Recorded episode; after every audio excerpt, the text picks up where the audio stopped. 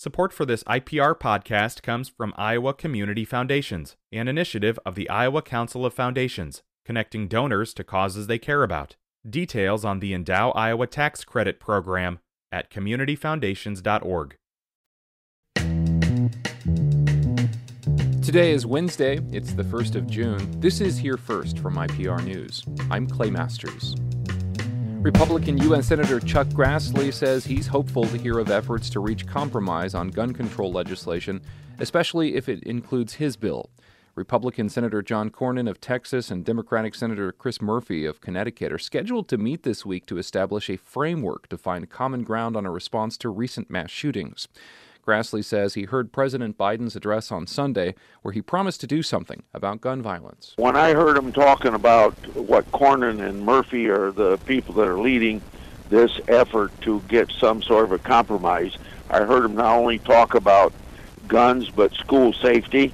Under Grassley's bill called the Eagles Act, he says trained professionals would be tasked with working to identify and manage threats at the high school level before they occur. The bill would direct experts in child psychology to work closely with a federal threat assessment center to develop evidence-based techniques to identify potential threats.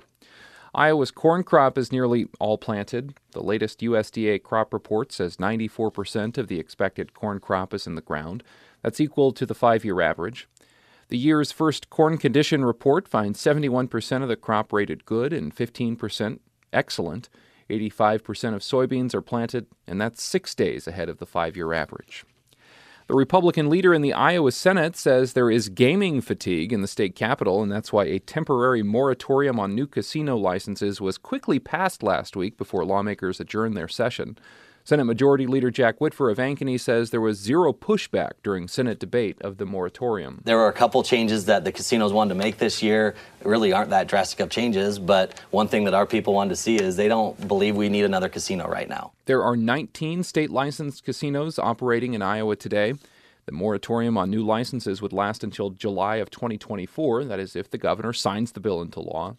In August of twenty nineteen, sports betting became legal, and Whitfer says that was a factor. On Monday, dozens of local investors and Cedar Rapids officials said they intend to apply for a casino license as soon as state law allows. The plan for a two hundred fifty million dollars casino and entertainment complex in downtown Cedar Rapids includes flood control measures. The superintendent for Iowa's largest school district is leaving a month ahead of schedule. The Des Moines Register reports Des Moines Public Schools Associate Superintendent Matt Smith will begin his role as interim superintendent today. Smith accepted the position of interim superintendent in April and takes over for outgoing superintendent Tom Ahart. Ahart had been under fire in recent years due to district officials' covid nineteen pandemic responses and other issues. He announced his resignation earlier this year after ten years as superintendent. The board unanimously approved amending Smith's contract during its special meeting last night.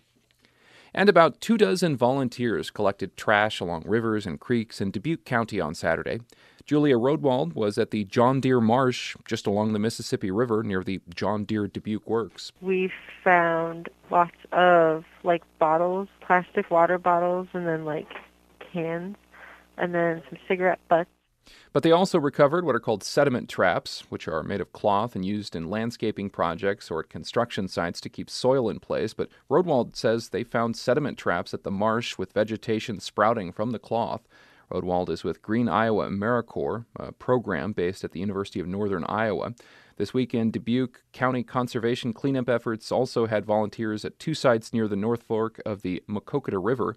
One was at the Westside Park in Dyersville, and the other was in Cascade along the Riverfront Trail. This is Here First from I P R News. I'm Clay Masters.